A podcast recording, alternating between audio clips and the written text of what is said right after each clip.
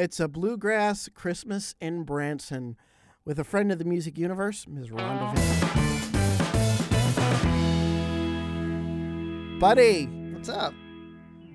how was your Thanksgiving? Ah, it was uh it was fine, just, you know, normal just kind of hanging around and cooked and and stuff. Uh how was yours? Good, good. Uh, the only turkey was me.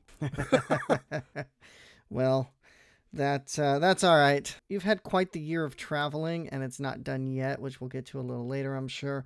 But um, Branson, Branson in November, Christmas time. You said before starts November first with them on a an episode a, a few episodes ago. What was it like? Seeing shows. Tell us whatever you want to tell us about the shows, and you chatted with Rhonda, and It was it was fun. So, as a lot of you know by now, we saved myself and an organization down there and a gentleman down there named Marshall Howden. We saved the Jim Stafford guitar marquee Mhm. uh, on top of the iconic Jim Stafford Theater. That symbol is an icon of Branson.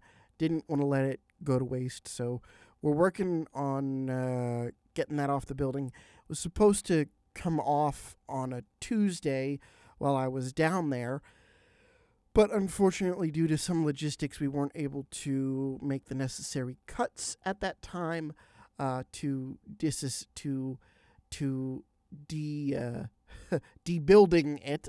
I'm searching for a word here and I don't know, but to to separate it from the building, we weren't able to make the the necessary cuts to the rebars that we needed to do. So the construction company is going to go back uh, and uh, do this before the holiday.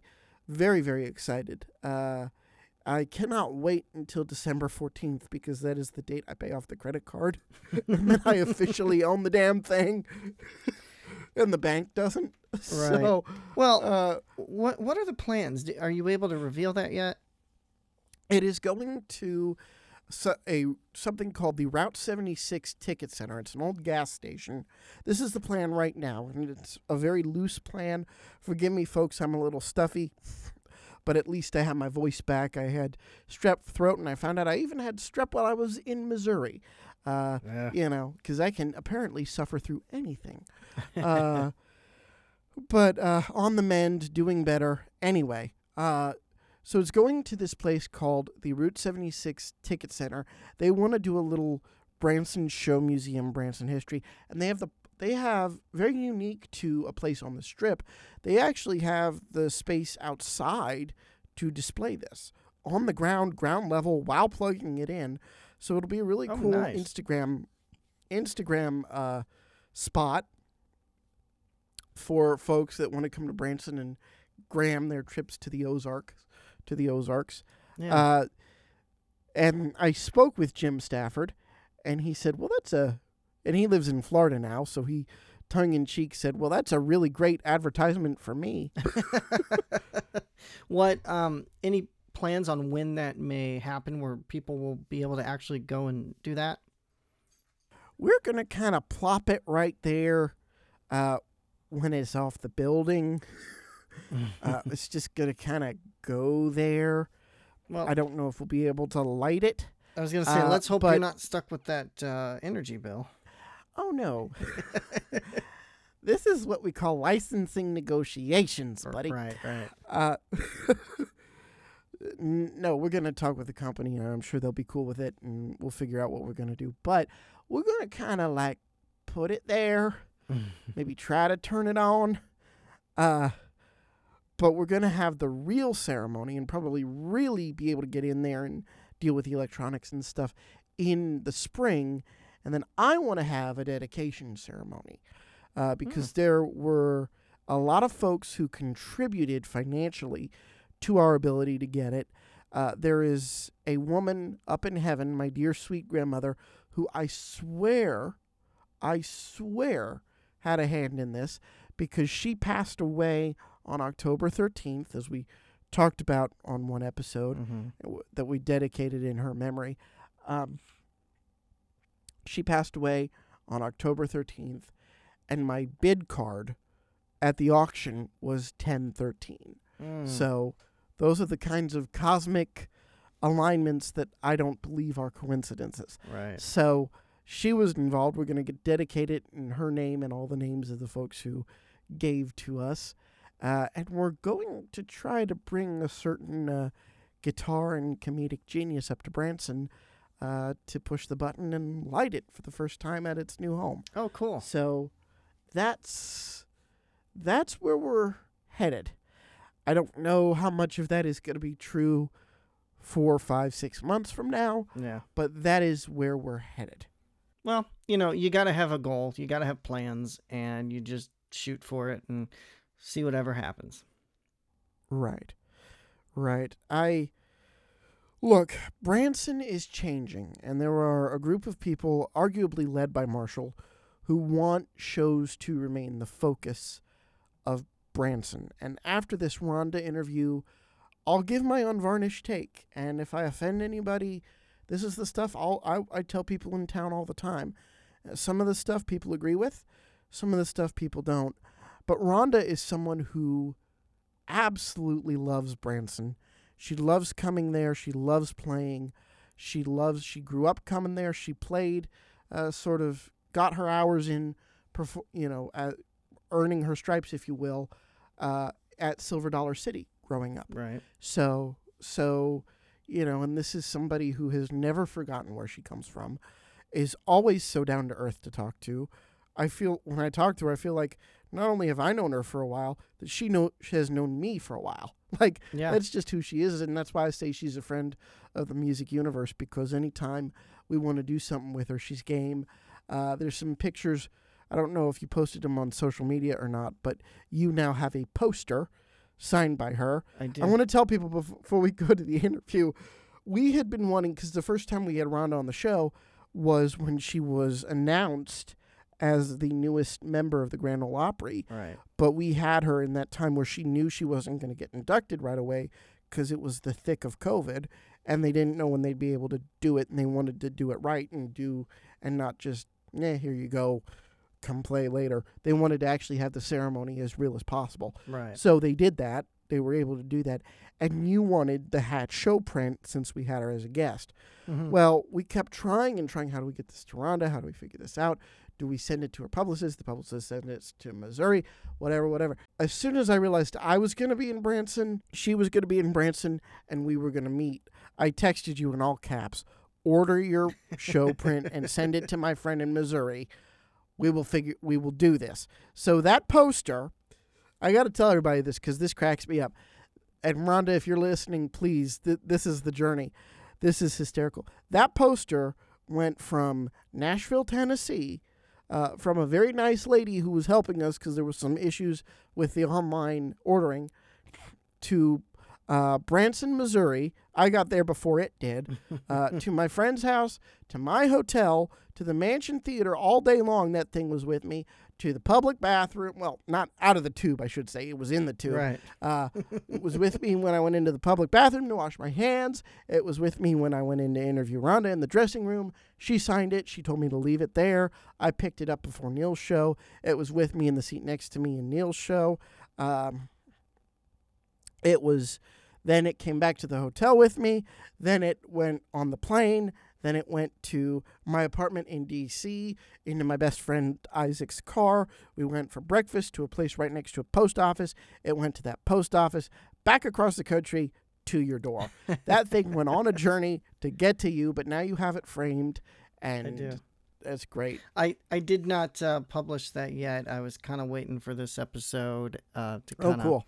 to kind of post that. But um, yes, it went on just as much traveling as you have recently. And uh, after the interview, we'll get to uh, more travel plans.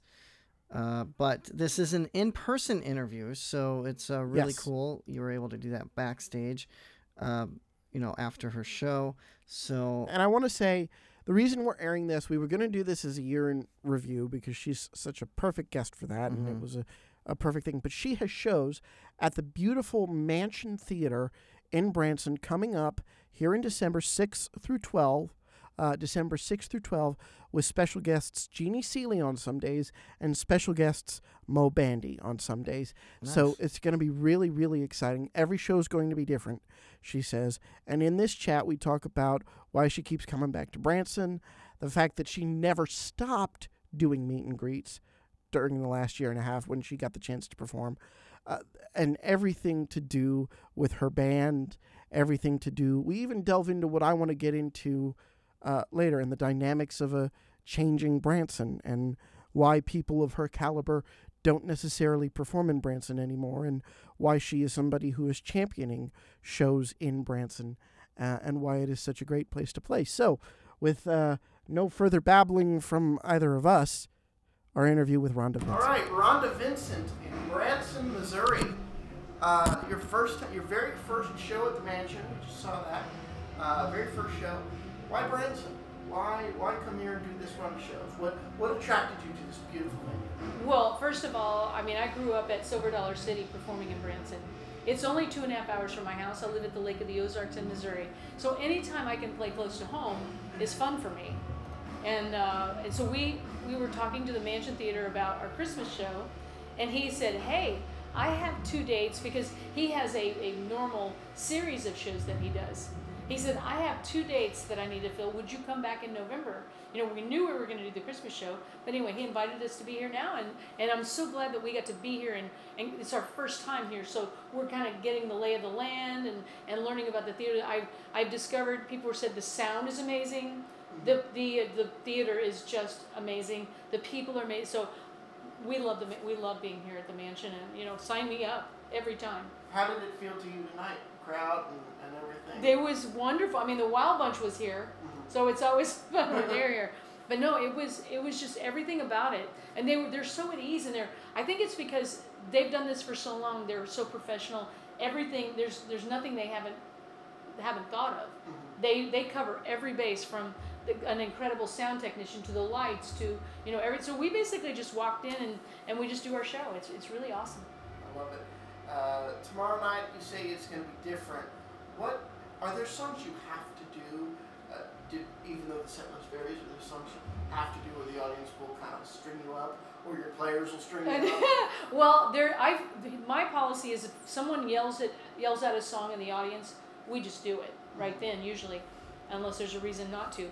But I, I let the audience because from today's show, we already have a list of songs that people want to hear for tomorrow, Right. and none of them are repeats that we did today. And so, I mean, I already know what we're going to start with tomorrow. We don't use a set list, so it's pretty easy to change it. All my worst thing is remembering not to do something we did yesterday. And if we do, it's not like, you know, the end of the world if we do it.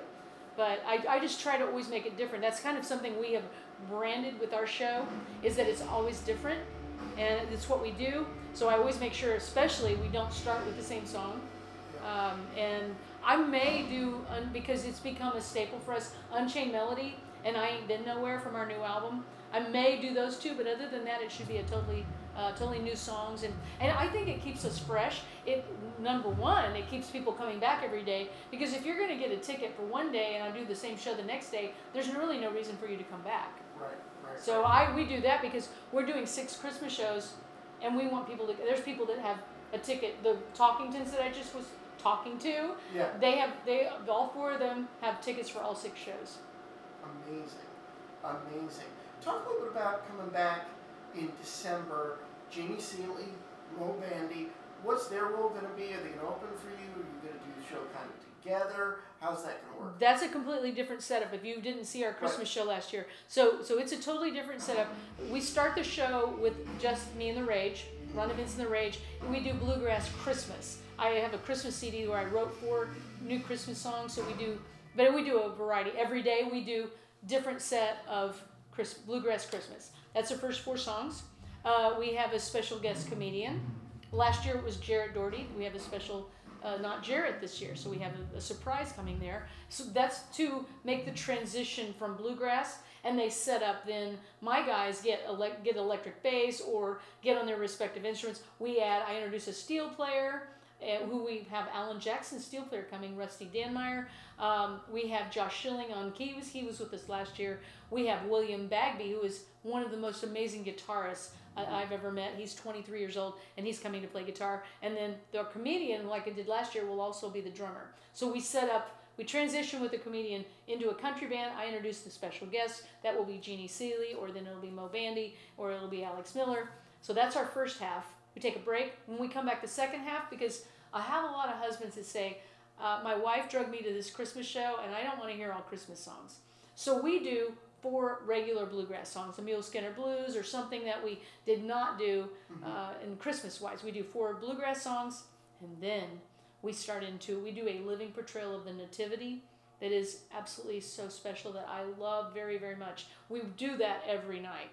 Anyway, you just have to see that from but it, it's in song, it's scripture, it's lights, it's baby Jesus is the spotlight, and uh, so we all and I you know I play Mary, so we all have our own characters that we portray in there. I sing uh, the I sing many songs after the nativity. Then I ch- and I do have a wardrobe change and I have this huge red with Santa fur around it, a gown that I come out, and I sing a medley of Christmas standards. So probably six of them, and uh, with just the piano. And then we, our special guest sings a Christmas song, and then we do the 12 Days of Christmas with a lot of surprises. I recorded a celebrity version of the 12 Days of Christmas where 12 was the Oak Ridge Boys, 11 was Willie Nelson singing 11 Pipers Piping, 10 was Charlie Daniels, uh, 9 was Bill Anderson, 8 was Dolly Parton singing Eight Maids of Milkin, 7 was Ronnie Milsap, uh, 6 Gene Watson, 5 was Larry Gatlin, uh, who was 4? I don't remember who 4 was. But 3 French hens was Jeannie Seely, Lorrie Morgan, and Pam Tillis, and then Emi Sunshine. So we kind of recreate that. We have some special surprises, and we do that. So it's something for everyone. I love that. If somebody asked you to define bluegrass, what would you say? Well, I, I think the instrumentation dictates for the most part. Now, that's been modified a lot of times these days, but truly, uh, to describe bluegrass, it's done with acoustic instruments. You're not plugged in. Uh, it's a banjo. It's the you have a banjo, an acoustic guitar, a mandolin, an upright bass, not an electric bass, a fiddle, and a dobro.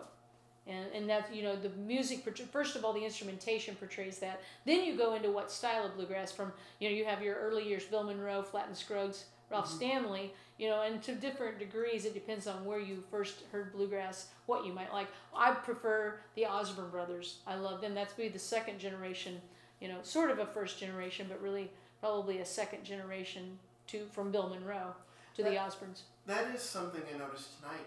Is that unless unless I didn't see any chords, nobody was plugged in. uh, only the bass is what is Yeah. plugged in That's what I thought. and that's just because it doesn't sustain otherwise right. And so yeah, we don't we don't plug any instruments, and it, we don't have any vocal effects. Everything that you hear is exactly what we're singing or playing. It's beautiful. And you sing on a almost like a studio microphone. You don't sing on a on a on a SM58. You sing on a different Shure. Can you talk about your choice of microphone? I use a large diaphragm microphone. Uh, I was still because I when I played, I think it's because my father had me. I pull the mandolin up and play. Mm-hmm. I even if I have two microphones, it's such a habit. I play on one microphone, but I love the large diaphragm because it gives me mobility. I can walk over here and it will still capture within a s- you know because you can put the, set a large diaphragm for whatever pattern that you want, mm-hmm. and so it gives me a, a, a space in which I don't have to just stand. I think I think it's boring just to stand in front of the microphone. It gives me the freedom to walk around a little bit, to move, and that's why I use that. I, I much prefer that because I feel if I just like the Christmas shows, I will just have one because it's a it's a wireless because I have to move it around, so I can't use that one, and and I feel very cons- I'm s- s- constrained, and, and, and when I use that. Um, because it's not my normal microphone, which is a little bit different. You know, I want to ask this question because this town is very important to me, but if you don't want to answer it, that's fine. There are a lot of people, especially of late, and you have to understand for me, I grew up with a grandmother who always came to Branson, Oh, always brought home the tapes, always would go to the Jim Stafford Theater or Mickey Gilley and bring home the tapes. So I love that there are that this is a town built for entertainers. But because of the fact the town is changing, entertainers of your caliber uh, sometimes because of the stigma of it, won't touch this town, and I think they're they're missing out. What do you say to entertainers who might be thinking twice about Branson? Well, I don't really understand that concept, I think, because I grew up here Mhm. and I love Branson. I do understand because last year we did the Christmas shows and that was, I put those all together myself. I rented the theater and, and did all that. So I really got more of an understanding of Branson. Now, for some people, because I think there are so many choices, you know, maybe the attendance might be smaller and they might be afraid of that. A lot of people don't, they, you know, if I'm not going to have a full house, then I'm not going to go play. You know, if you're an egomaniac and, the, and you're afraid of that, you're not going to want to, you don't want to put yourself out there to do that. Yeah. You know, um, you know, we played from every size of audience. From you know, I've got to sing the national anthem at the Kansas City Chiefs game. That might very well be the largest audience I ever sang in front of. I don't know, and there are like eighty thousand people, I think, at that. Yeah. So I'm very comfortable whatever the audience size is. And but I think if you're not, I think a lot of people look at that and they they let that dictate. I I heard. Uh, or they feel like I've heard, I've heard people describe they didn't feel like they were as enthusiastic as they wanted and a lot of people um, they are they they really can't perform if they don't feel like they're getting this applause it's like some people sometimes people just want to they're soaking up the the music and they just want to listen Right. in fact i'm one that if i go i want to i want to listen i might find myself not even applauding because i'm so into the music so much Oh yeah. uh, I remember going to see James Taylor, and he was mesmerizing, just him and a guitar. So I, I'm, but I, I think it's whatever your personality is. And you know what, Branson is not just. It has a, a bit of a. There's a cookie cutter standard. You know, I'm going to do a show. It's a, like a variety show from Yeah. theater to theater. But if you're an artist and you come in, you're going to draw your audience. So I guess I'm just not afraid of that. But I do, I do understand that Branson is a different type of town. And I mean, I embrace it. It's like family. I have so many friends here. I love coming here. It's like a family reunion. Yeah. And I, I am very much at home here. Now, do you get to uh, two and a half hours is quite the drive? Do you get to go home and, and lay your head on your own pillow? Or? I'm not, no, I, I stay, yeah. I, I mean, I could if I wanted to drive five hours, I Yeah. guess.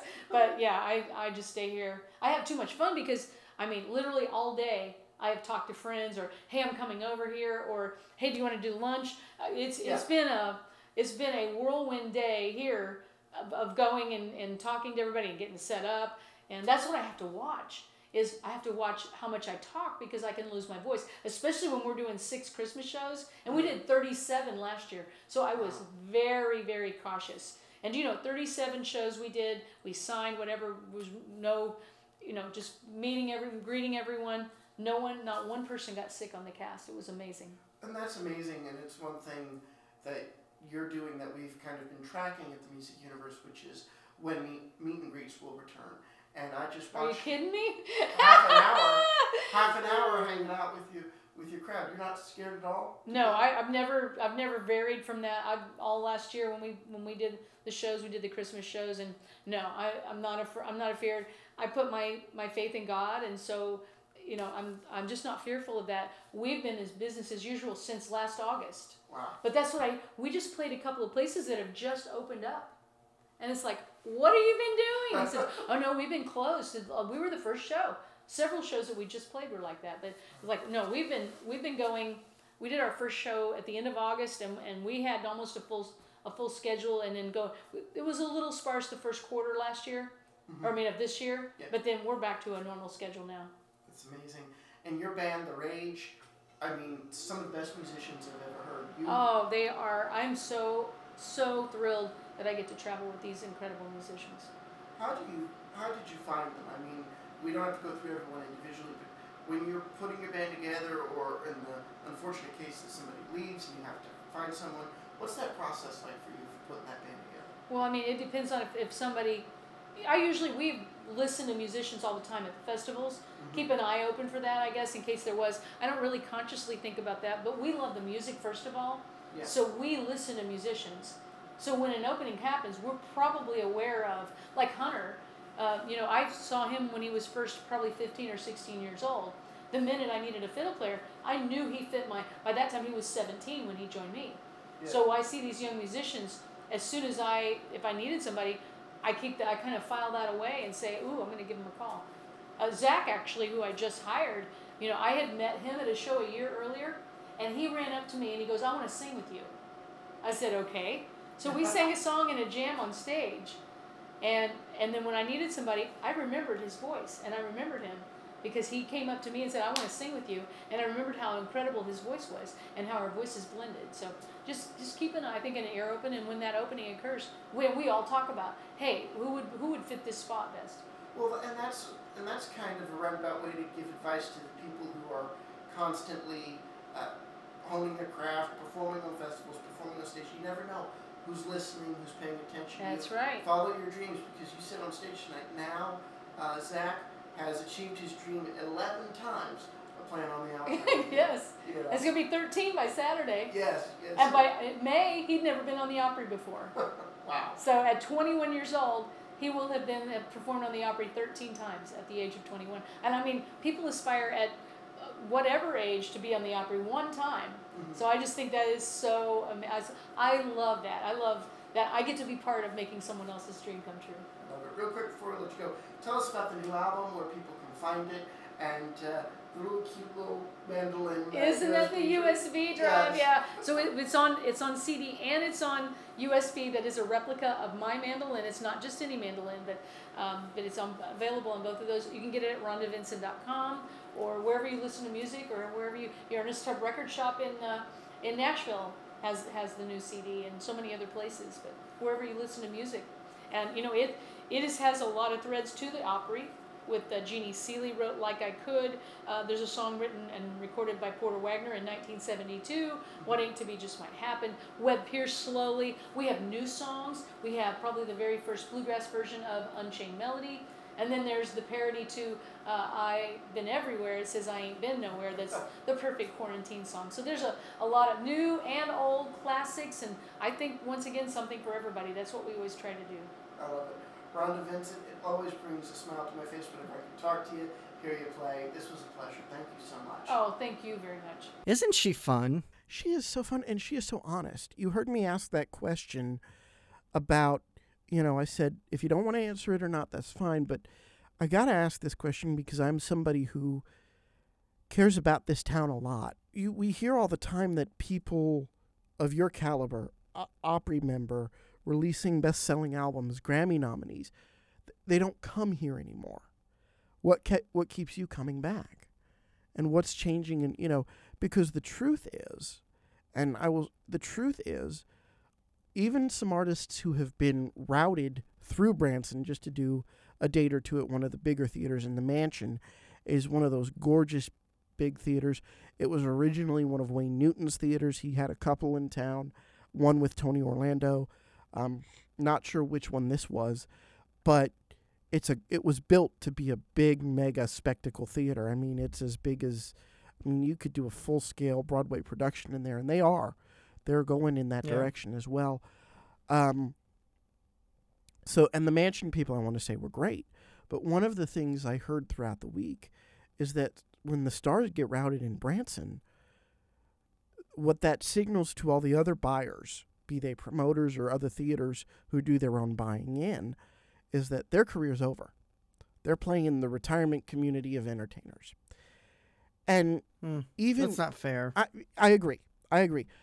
But there are a couple of things at play that are in my mind problematic. And they are number one, there's too many shows. Mm-hmm.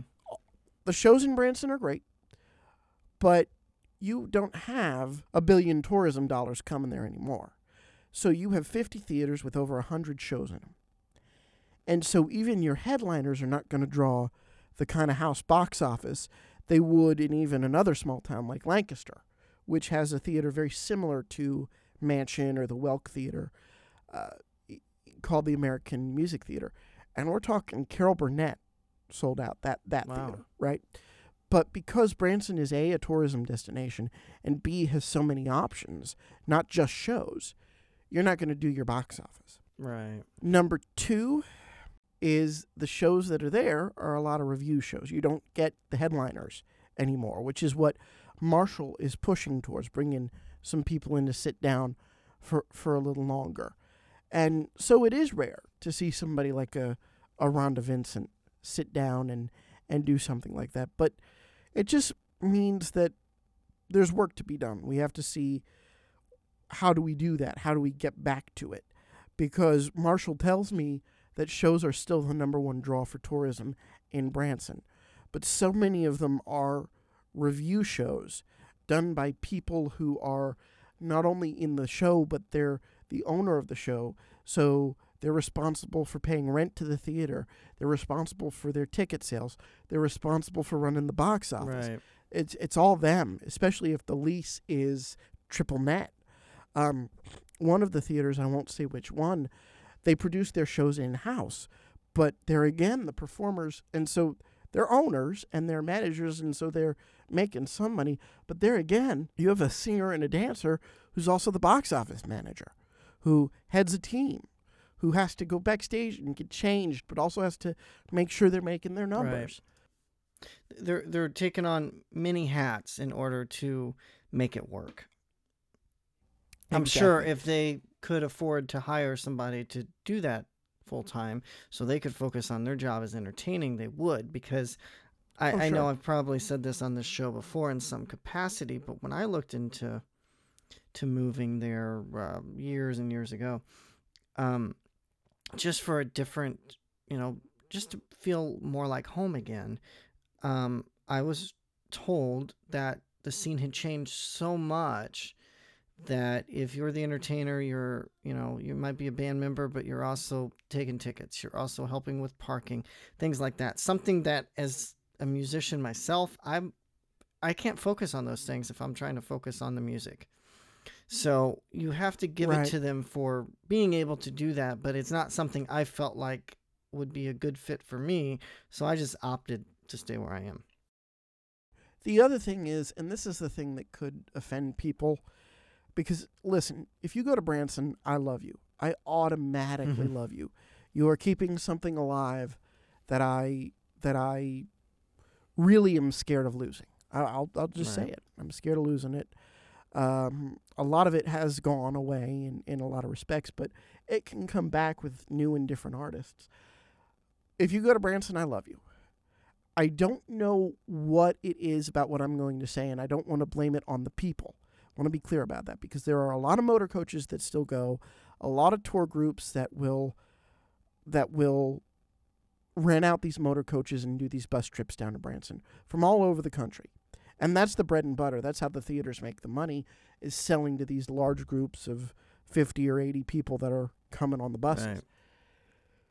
I don't know what it is, but there is something that when you go see a show in Branson, the audiences treat the experience more like going to a movie than going to see a concert Interesting. or going to see a play.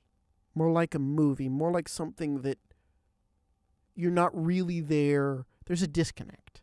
And it was my a friend who's a performer in Branson who who at one day after a particularly rough crowd was like, you know, these audiences, they have no respect. They feel like they're at a movie. Ah, da, da, da, da, da, da, da, da. You know, they're not at a show. There is a disconnect. I don't know if it's the fact that they sell concessions, but every place now sells concessions from the smallest of theaters to the biggest of arenas. You got your food and your drinks and your candy and whatever. So I don't think it's that, but there is a phenomenon where it is treated more novelty like than, wow, I'm at an experience. See, I- I'll give you a perfect example. Hmm. Dichotomy for, for me was going to see Mickey Gilley. I'm singing along to every word, which we talked about in a different episode. Mhm. I'm singing along to every word, okay, like he's come to me in D.C. or something, you know, and I've gone to see him at the Anthem versus, or at the Birchmere versus, um, you know, going to see a Christmas revue show. It was a little more laid back. It was a little more, oh, this was cute.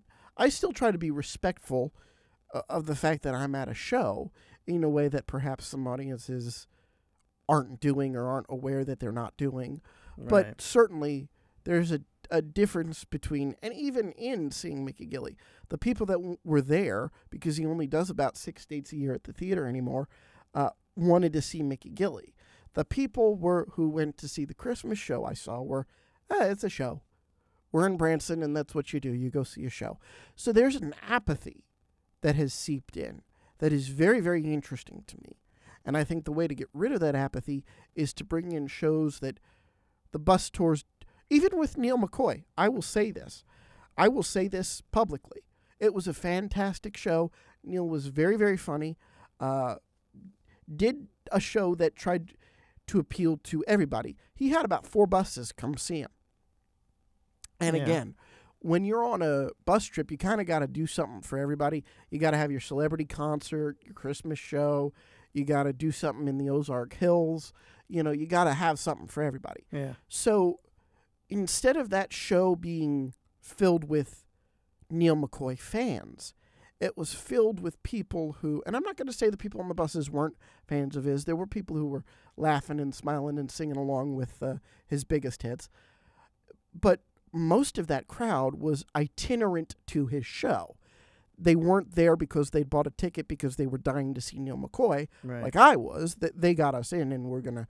I'm gonna have a review coming up. I've just been so sick. Uh, I, it was a fantastic show, and thank you, Les and, and McCoy's team for getting us in.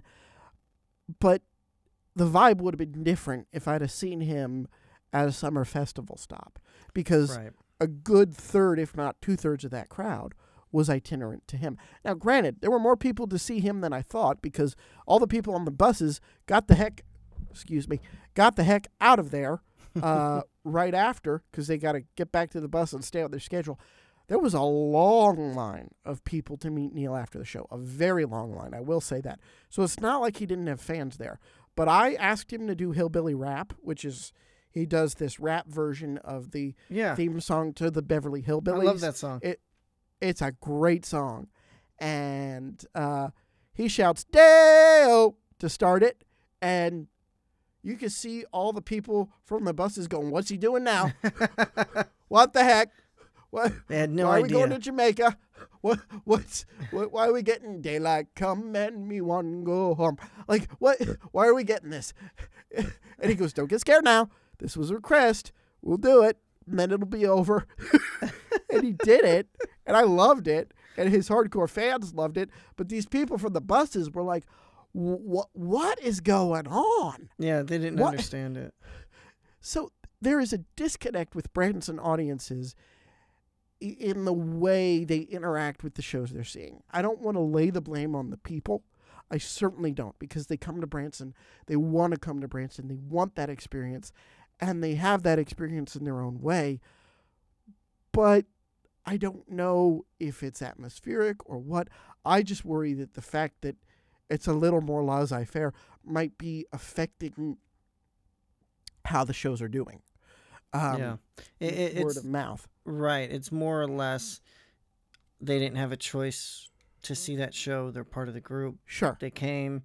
They're gonna make the most of it and move move on to the next. And yeah, I I, I can see that. It, it's a shame that it's come to that because I remember when I've been to Branson, if I didn't know who they were, I wasn't interested in going. Not Well, to say I didn't. I, want to say it's not something that it's come to. Buses have always been a big part of the tourism industry. oh yeah, but it u- it used to be uh, thousands of buses a year, uh, but now it's hundreds. But the uh, the thing was back then, you know, if you were going, you were excited. You had the show you were excited to see. It was Right. Roy Clark, or it was, or it was uh, it was Glen Campbell or Jim Stafford or Mickey Gilley or the Shoji Tabuchi show was legendary. Mhm. Uh, nowadays, you're going, and not to knock the shows, but it's hard to generate that same level of excitement for uh, a Christmas revue show or a Stampede dinner show. right. I'm trying to be generic. I don't want to call out any one show because the shows aren't the problem. Right. The model of attracting people and the atmosphere, to me, is the problem. Well, let me ask you this, because you you've lived there when you interned for Jim, and you've it's one of your favorite places to go. Do you think the pandemic had anything to do with that cultural change, or was it already going? no, that, that was direction. a thing that was happening. It was a thing that was happening. But all the other people were leaving or trying to get out, and nobody knew was coming in. but why do you think that turned that way? Any ideas? Perception that Branson is where you go to end your career. But how did it get, come to that? I mean, Branson I- was I- hopping. I don't know because here's what I always loved about Branson. It was the laboratory feel. Jim had a road show and it was quite bawdy. Uh, Jim Stafford. mm-hmm. He was quite. If you go listen to some of his stuff, his songs aren't R-rated by any means, but they're they're not G-rated kiddie stuff either. PG thirteen. So, you know, the PG-13. So when he was on the he, when he was on the road, he would make jokes about Florida looking like a penis, and you know, because he's from Florida. he's not wrong. he would- you know, it would. Well, I say uh, Maryland is a less hung Florida if you look at it. uh, God, the things I say on this show. well, Missouri's pretty hung itself. what? Missouri's pretty hung itself. Missouri looks like a boot. I don't know what you're talking about. Well, I mean, the boot could be a really well hung penis. the point is, Jim had a road show where he made jokes and did his guitar virtuosity and sang his songs. And then he came to Branson. And he arguably got more famous than he ever was when he came to Branson. Right. Sure, everybody knew his hits, but he did amazing gimmicks, uh, hysterical stuff, amazing stuff with his theater, 3D, uh, 3D film, a flying saucer. There was a tornado. He had a bunch of kids who he put through dance school uh, that would dance in his in his show, and their payment was they would get put through dance school and they would do a, a chicken dance. Uh, Yeah. It was very cute. Interesting. He had some of the most advanced lasers. At one point, his screen behind him was the largest and most innovative screen in, in the country. Okay, he sat down and it became his laboratory. And that is what attracted these people is you because not only could you sit down and get off the road and they come to you, but you can design a show. You Right. can design. Mickey Gilley used to have like 12 jacket changes a concert because he would go off stage, come back on, go off stage, come back on. Uh, Shoji Tabuchi, I mean, his production value was rivaled Vegas. Uh, and the bathrooms in his theater like made national publications. I mean, he was opulent upon Bathrooms? on top of opulent. Yes, look it up. Look up Shoji Tabuchi women's restroom. Okay, it's award winning. And then the men's room had a pool table. I'll be damned. Oh yeah, Um, restroom lounge. Wow. There's the pool table. Uh, I'll say the Riverfront Times out of New uh, out of uh, St. Louis. Its uh, tagline is "Holy crap." Branson Theater wins award for best bathroom in U.S. Let's leave it at that. oh, and this is from. Let's see if the article's still there. This is from 2009. Yeah. So there were times when um, there was a time when people were taking pride in the shop they were building. right. Now those shops are hollow theaters that are home to revue shows. And the people in the revue shows are very talented. But it breaks my heart because nobody is coming to Branson because they want to hear a jukebox revue show. Mhm. I don't care what time of year it is. Those shows are sold by the buses. So they make their money thanks to the buses, I should say. Right. So the question is, uh, the the biggest show in Branson that sells really well is the Hughes Brothers. They have a good reputation, and Six does really well. But th- I can't say, hey, there's this headliner in Branson who is used to be famous and on the road, and now they're who is famous and was on the road, and now they've set up shop in Branson. And there, there's a class of people it didn't work out for. It didn't work out for Johnny Cash, didn't work out for Wayne Newton, didn't work out for uh, uh, Willie Nelson. Right. Yeah, There's a story with Willie. eh, Uh, they're not weed friendly. everybody, when I say there's a story, that's what they think it is. But no, he came into town, did his show, got off stage. People didn't leave. They thought it was intermission because in Branson you have to have an intermission uh, to sell your gift shop. yeah. Also, the other thing that is I love it because I'm a very patriotic person. But at the slightest mention of the flag, everybody is on their feet. Oh yeah, yeah. And to me, I loved it when I was younger, but to me now, I'm of the opinion you only stand if it's the national anthem. We're talking America the Beautiful or God Bless the USA. Anytime they go into the patriotic segment, they get the standing ovation. And to me, uh, I know what they're standing for. I know what it's doing to their heart, and I respect it. But to me, you only stand for our national anthem and for the Pledge of Allegiance. Well, but you know, it's but it's Branson, and it's what Yeah. they do. i at least it's not California. I'll put it that way. exactly, they're placed people who who appreciate our country and appreciate what the veterans sacrificed. Exactly. Because out here, it uh, that opinion's for another show. exactly. Well, I could go on and on for Branson, but I just wanted to offer my insight. And look, none of this in my mind is negative. It's all Right. important observations to help Branson continue to grow.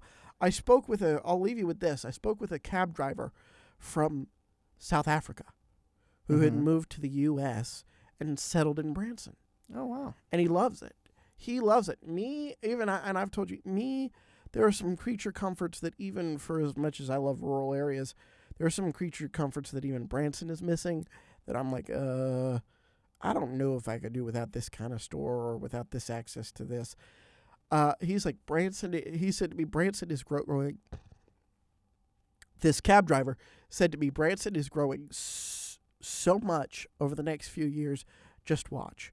So I don't know what the tourism industry will be, but perhaps the residential industry will grow and will dictate that. So I predict only good things for Branson. I want only good things for Branson, and I want to help preserve its history. I love that town, and I love Rhonda for speaking to me in a town that helped shaped who she is. So for the Music Universe podcast, I am a very stuffed up Matt. And um, buddy, we have big news on our year-end review that you're gonna want to tune into, and uh, I I think people are gonna like Mother it. So we'll get to that on our year-end review. with We do have a couple of others the coming up that we're gonna be um, sharing with you. That uh, we got a little behind on with some of the more um, more timely interviews. So we've got uh, Matt. You can stop singing. So we have we'll have our year-end review, Someone which we will unveil this news coming up. and actually that is going to run on New Year's Eve. So you're going to want to tune in. Uh, we'll take Christmas off. That will run New Year's Eve. We'll share the news. We're also going to recap our Vegas trip that is coming up here later this week. So tune in to social media so you can check out some updates. We'll have some reviews up, but we're going to save all of the big news and all the Vegas recaps for our New Year's Eve show for our new uh, annual year end review that we started last year. So be sure to tune in. I'm Buddy for the Music Universe podcast. Thank you guys so much for checking out themusicuniverse.com and for hitting that subscribe, like, and share button. See you next time.